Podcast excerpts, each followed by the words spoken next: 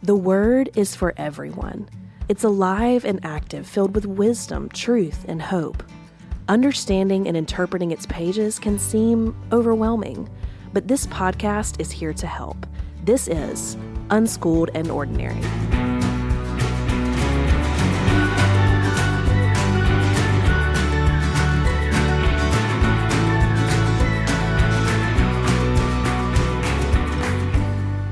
Hey, what's up, everybody? Welcome back to the Unschooled and Ordinary podcast. I'm your host, Tyler. I'm here with Ben and Brandy, and Angie's out today. Mm, it's so sad in Minus here. one. Minus one.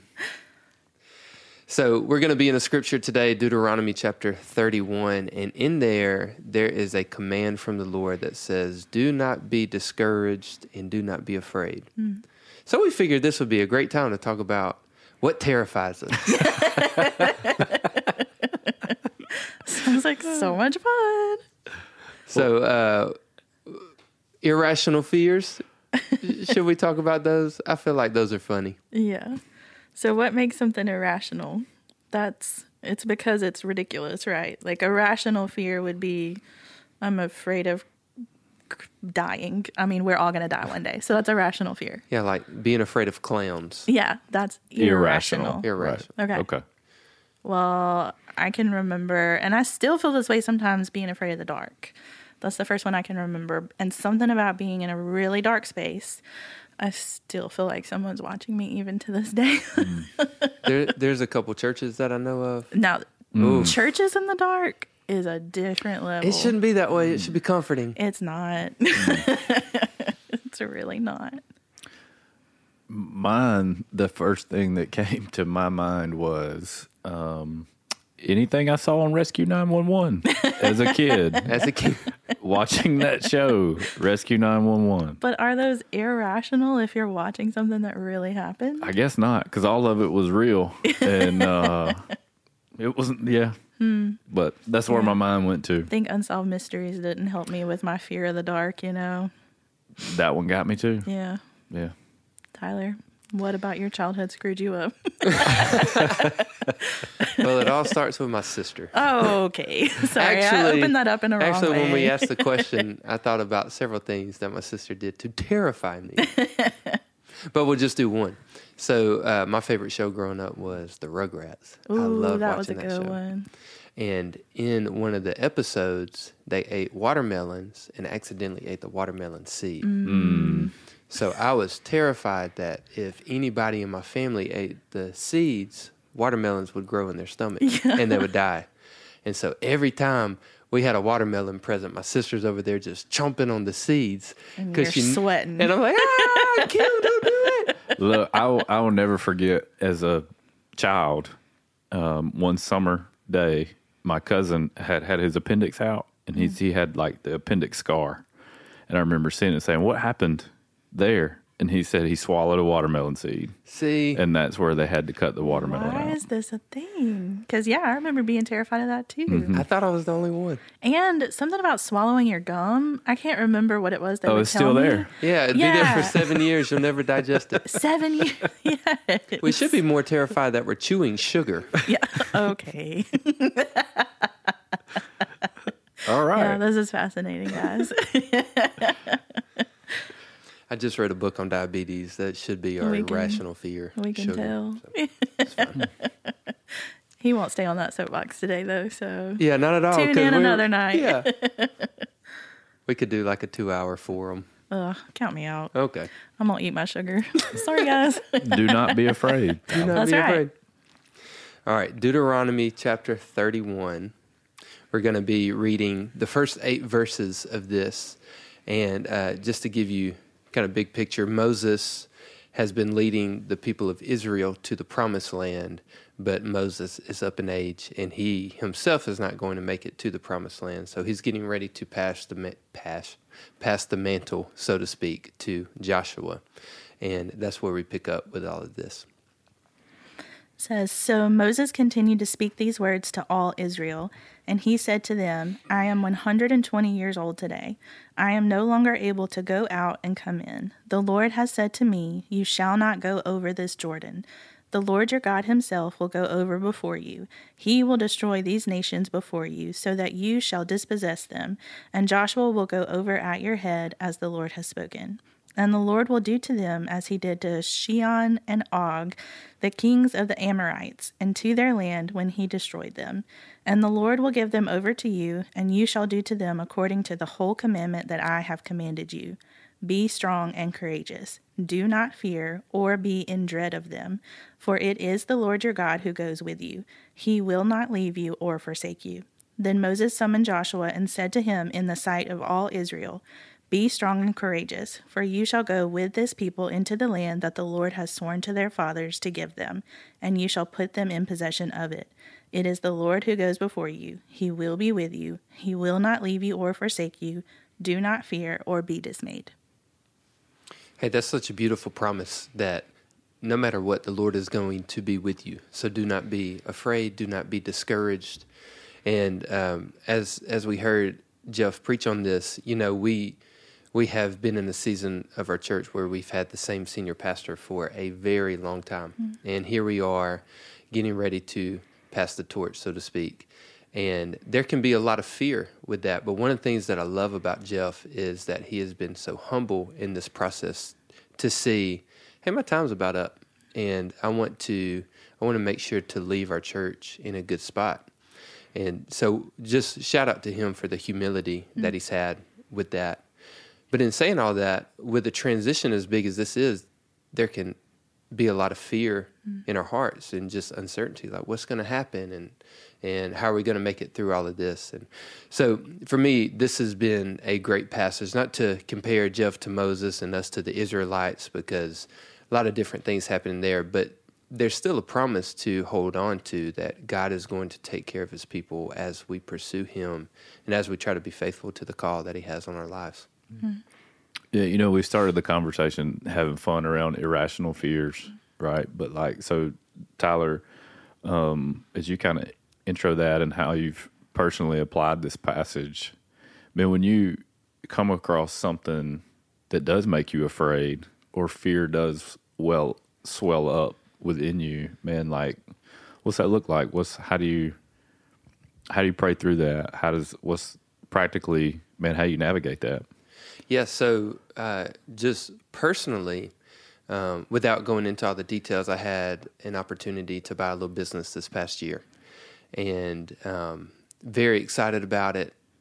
But then getting into the reality of it, very nerve wracking. And uh, for probably three months straight, just quoting some of Jesus' words from Sermon on the Mount, where he he makes the statement, "Do not worry about your life, what you will eat or what you will drink.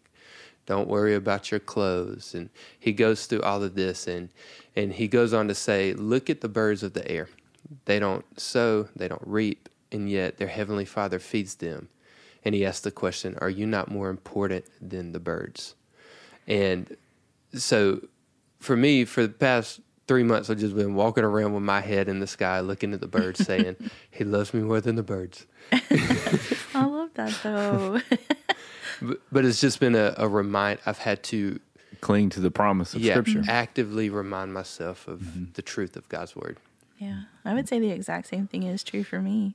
And, you know, that's that specific passage got me through all of college. Like everything about leaving home and family, and I knew no one here. That passage was such an anchor for me through all of that fear of change and the unknown. And then as I've gotten older, it's shifted over to Philippians 4 8, but just constantly reminding myself, like, hey, do not be anxious. Hmm. Think about the things that are true think about the things that are true.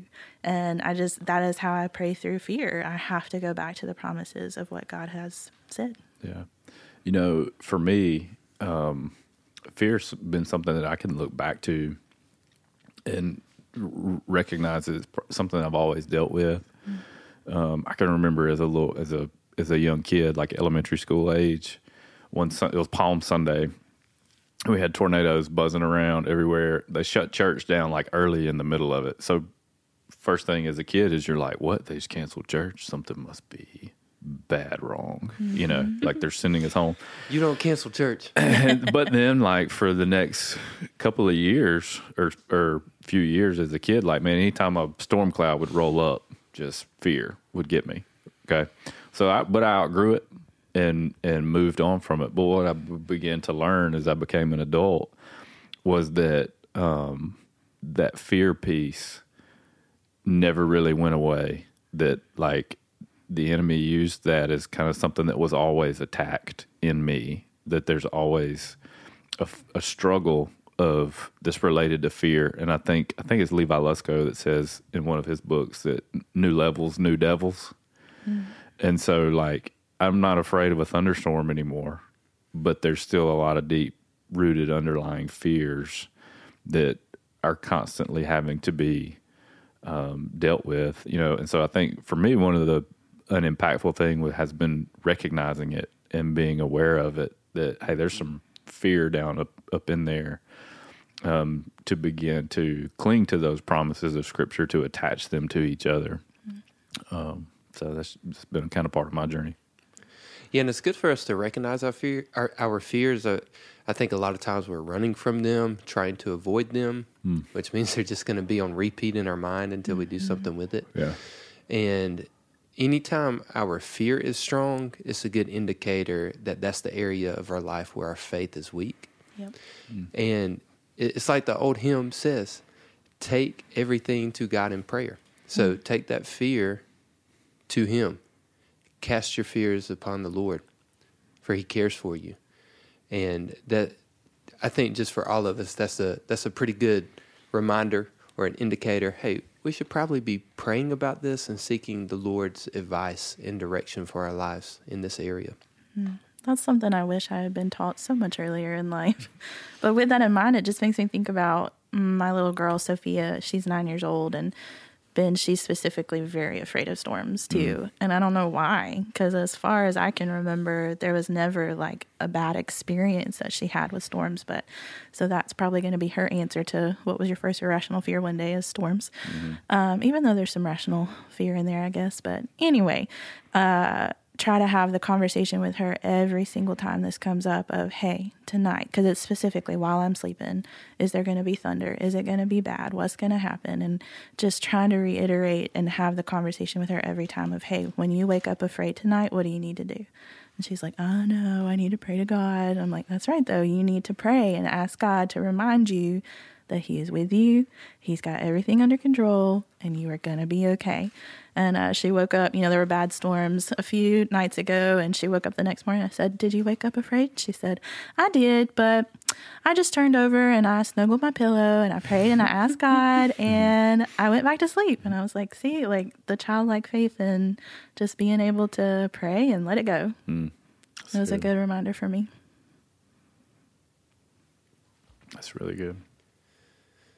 later on in the uh, passage following this, we see where Moses has a command, basically writing it into law that uh, going forward, that every seven years they are to come together, all the Israelites are to come together and read the law, which that's either the book of Deuteronomy or that is the first five books of the Old Testament. Not sure which. But the principle there is in his absence, as he has been such a strong leader for years, he, he wants to make sure that the people are actively reminding themselves of the truth of God's word. Hmm. So every seven years, they're going to come together and have a public reading of the scripture to be reminded that God can be trusted. Hmm. Hmm. Man, that makes me just kind of think about how cool 21 Days of Prayer is, right? And the when we pause and leverage 21 Days of Prayer, um, that's one of the reasons, right? To be reminded of His faithfulness, to be reminded um, of how much He loves us and cares for us, and has got us, right? And so, man, it's just a it's such an important time and a great way to a great way to start a new calendar year. For sure. It's a great reminder and a great promise to cling to. So, guys, we hope that uh, you've enjoyed the conversation today as we continue to journey through 21 days of prayer. We hope that uh, this conversation helps you. We hope it helps promote fruitful discussion in house church this week. And um, just remember, God does not call everyone who's educated and got everything together. This is the Unschooled and Ordinary podcast. You don't have to go to seminary to make an impact in the kingdom of God. You have a calling on your life, and God has. Um, he, he's placed you where you are for a reason. So please don't feel inadequate or less than you are gifted. You are you are called and god is going to use you. Ben you got a final word for us? Yeah, since you brought that up and we're reading this passage about not being afraid and not being discouraged, um, Acts chapter 4, I love it says, when they saw the courage of Peter and John and realized they were unschooled and ordinary men, it was their it was the courage that they displayed that people saw from them that got their attention.